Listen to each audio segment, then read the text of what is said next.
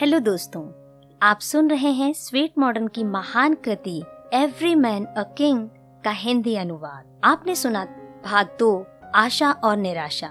आज हम सुनेंगे उसके आगे का भाग। आपको अपने मन में दृढ़ विश्वास पैदा करना होगा और आपको बार बार यही कहना होगा कि मेरा जीवन किसी विशाल कार्य, किसी बहुत बड़े आविष्कार और मानव सेवा के लिए ही बना है। यह सब कुछ तभी पूरा हो सकेगा जब आप अपनी बुद्धि और प्रयत्न का संगम कर सकेंगे। इसीलिए आपको अपनी पूरी हिम्मत और विचार दोनों की शक्ति को इकट्ठा करना होगा। यदि आप इसी प्रेरणा से लगातार कार्य में जुटे रहते हैं तो आप अपने जीवन का हर लक्ष्य पूरा करके ही रहेंगे। मन में हर समय यह दृढ़ विश्वास रखिए कि आप हर समय प्रगति के पथ पर चल रहे हैं। निराशा आपसे बहुत दूर रह गई है। आशा और सफलता आपके साथ है।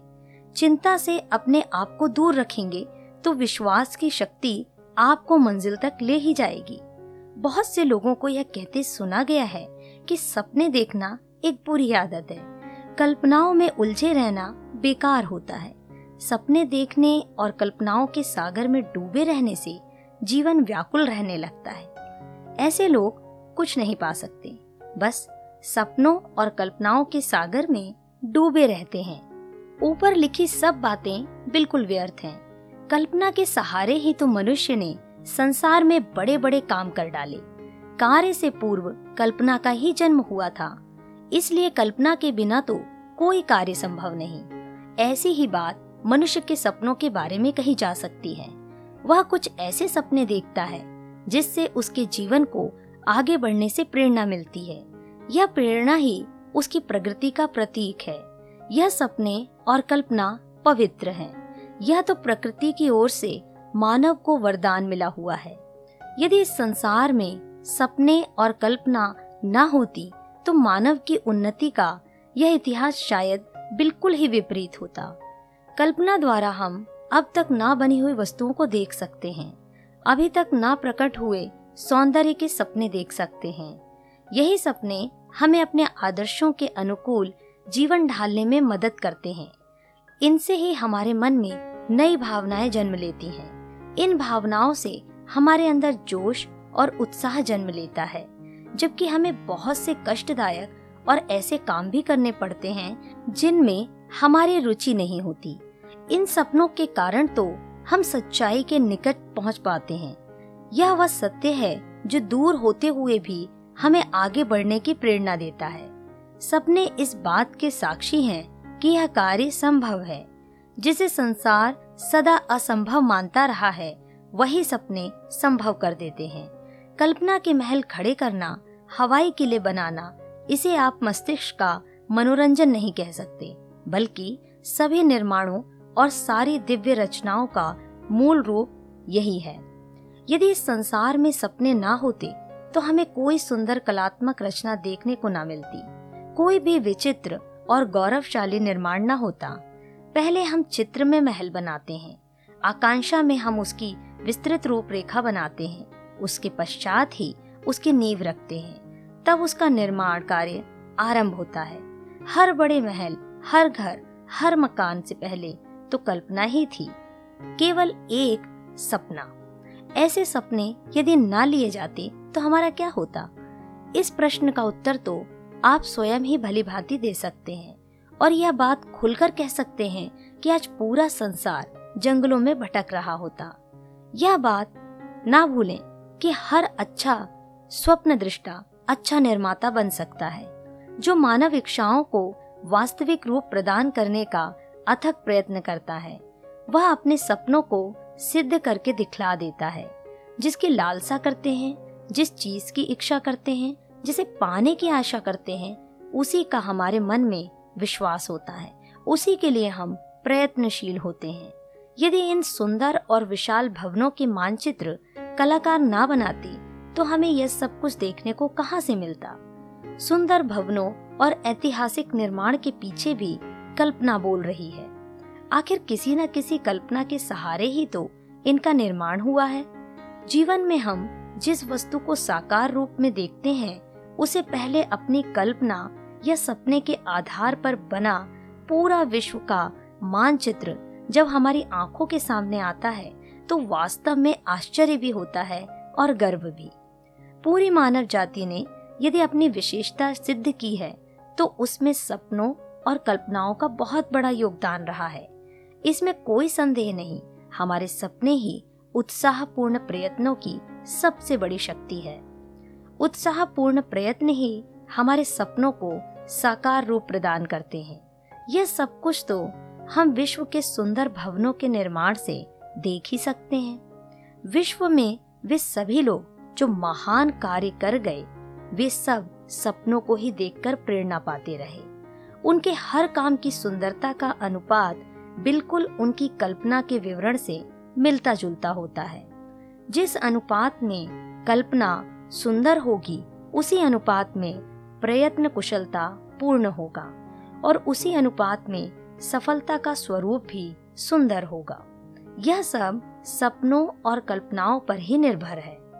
यदि आपको कोई सपना अधूरा और स्पष्ट नज़र नहीं आता तो उसका परित्याग नहीं करना चाहिए, क्योंकि मनुष्य काम को पूर्ण हुआ तब तक नहीं देख सकता, जब तक काम पूरा ना हो जाए। अपनी कल्पना को हाथ से ना जाने दीजिए, जब तक कि आप जो कार्य कर रहे हैं, वह पूरा नहीं हो जाता। क्योंकि जब आप कार्य पूरा भी कर लेंगे, तब भी आपको यह देखना होगा कि इसमें कोई कमी तो नहीं रह गई। अपने सपनों को सदा उज्जवल रखिए। यह मत सोचिए कि जीवन में रोजी कमाना ही सबसे बड़ा काम है। जिसके कारण आपको स्वप्न की भी उपेक्षा करनी पड़े, या फिर आपके आदर्श धूमिल पड़ जाए अपने चारों ओर ऐसा वातावरण बनाए, जिससे आपको अपना आदर्श उद्देश्य प्राप्त करने के लिए निरंतर उत्साह प्राप्त होता रहे उन लोगों के साथ बैठिए, जो लोग अपने उत्साह और आत्मशक्ति पर विश्वास रखते हैं, जो कि कुछ करने के लिए व्याकुल हैं। ऐसी पुस्तकें पढ़िए, जो अपने लक्ष्य मार्ग पर चलने के लिए प्रेरणा दें, जिनसे आपकी इच्छा शक्ति दृढ़ हो। उन लोगों के साथ विचार विमर्श करते रहें, जो आपको आगे बढ़ने की प्रेरणा दें, जो आपके सपनों को साकार करने में सहायता दें। अपने आदर्श उद्देश्य की ऐसी स्पष्ट रूपरेखा अपने मस्तिष्क में बना लीजिए, जिससे आप अपने कार्य को यथाशीघ्र निपटा सकें। अपने विचारों में कभी भी छोटापन न आने दें। विशाल हृदय लोग विशाल विचारों के होते हैं। आप यदि अपने जीवन में शांति चाहते हैं तो अपने लिए यह आवश्यक है कि रात को सोते समय जब आप अपने बिस्तर पर लेटने चाहते हैं तो कुछ क्षणों के लिए एकांत में जाइए और फिर विचार कीजिए कि आज दिन में आपने क्या क्या किया। कौन से ऐसे काम थे जो आपने करने थे? वे हुए या नहीं? कौन सा ऐसा काम रह गया जिसमें कुछ त्रुटियाँ थीं? और इन त्रुटियों को आप कैसे दूर कर सकते हैं? शांत मन और एकांत में जब आप अपनी समीक्षा स्वयं करने लगेंगे तो आपको अपनी पूरी शक्ति का पता चल जाएगा और अपनी उन कमजोरियों का पता चल जाएगा जिनके कारण आपके काम में बाधा पड़ी है। कल्पना वह शक्ति है जो मनुष्य को अपूर्व दिव्य वस्तु के दर्शन कराती है। महान वस्तु की झांकी दिखलाती है। रास्ते की सारी बाधाओं को दूर करके उस आदर्श को पूरा करने का मार्ग दिखाती है, जो आपकी कल्पना में आए थे। सपनों में स्वर्ग की कल्पना करना हमें निराशा से दूर करता है। असफलता के दुख में डूबे मन को शांति देता है। हमारी कल्पना यदि सुंदर है तो हमारा मन भी उससे अधिक सुंदर हो जाएगा। कल्पना का अर्थ मृग तृष्णा या आकाश कुसुम की आशा करना नहीं है। कल्पना वास्तविक, उचित कल्याणकारी, उपयोगी और आत्मा की उदारता से उद्भूत होना चाहिए। कल्पना ऐसी होनी चाहिए जो हमें अपने जीवन को ऊँचा उठाने की प्रेरणा देती है।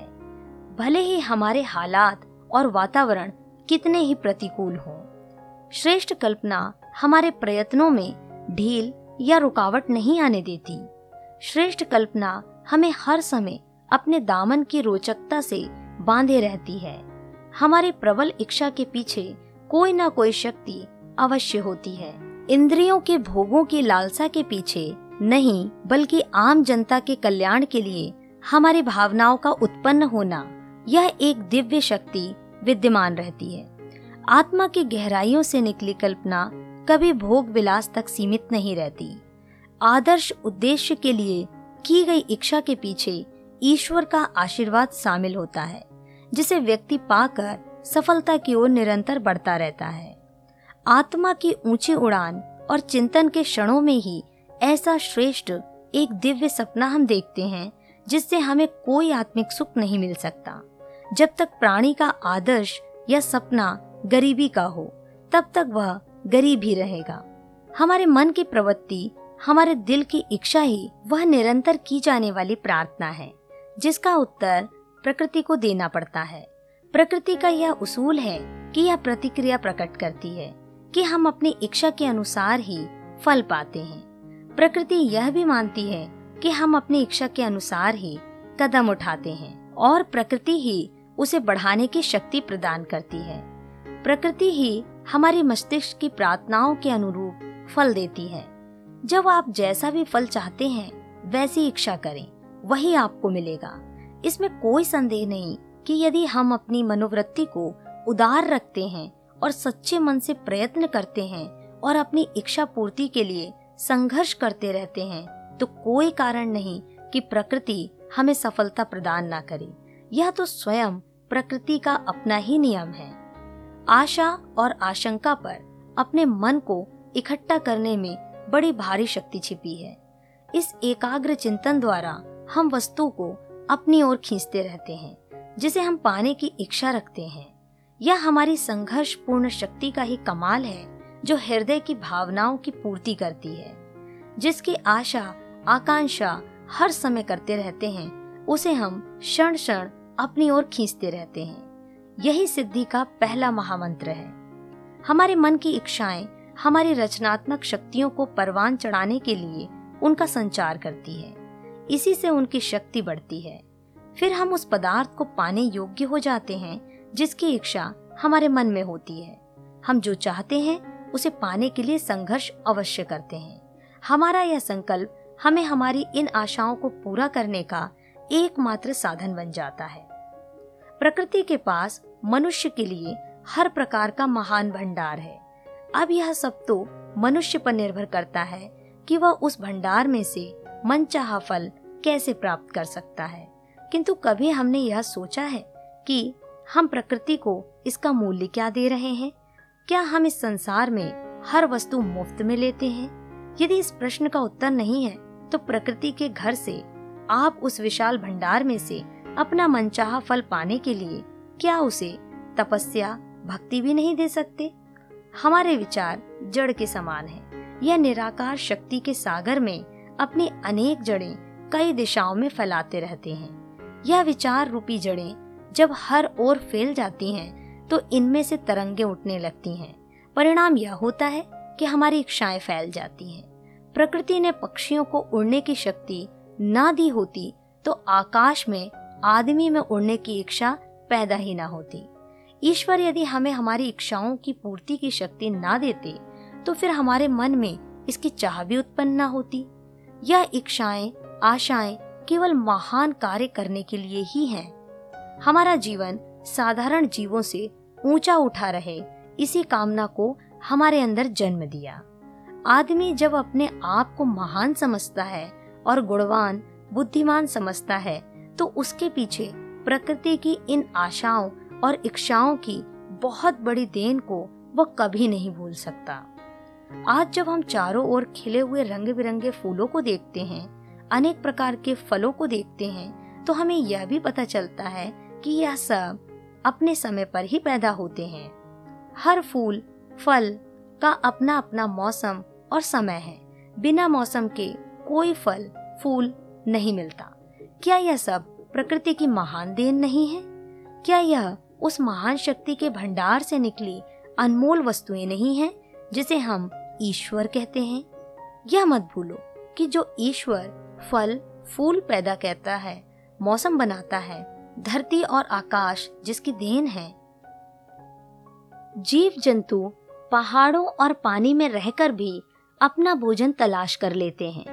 क्या वह ईश्वर तुम्हारी इन आशाओं को पूरा नहीं करेगा? कल्पना और आशाओं और सपने का संसार बसा कर आप भी जीवन का आनंद लें। चिंताओं का त्याग करके जीवन का सच्चा सुख पाए। दोस्तों, आपको यह ऑडियो कैसी लगी? आप मुझे अपने विचार ज़रूर लिखें। यदि आपके पास कोई सुझाव है, प्लीज़ आप उसे भी मुझे साझा कर सकते हैं।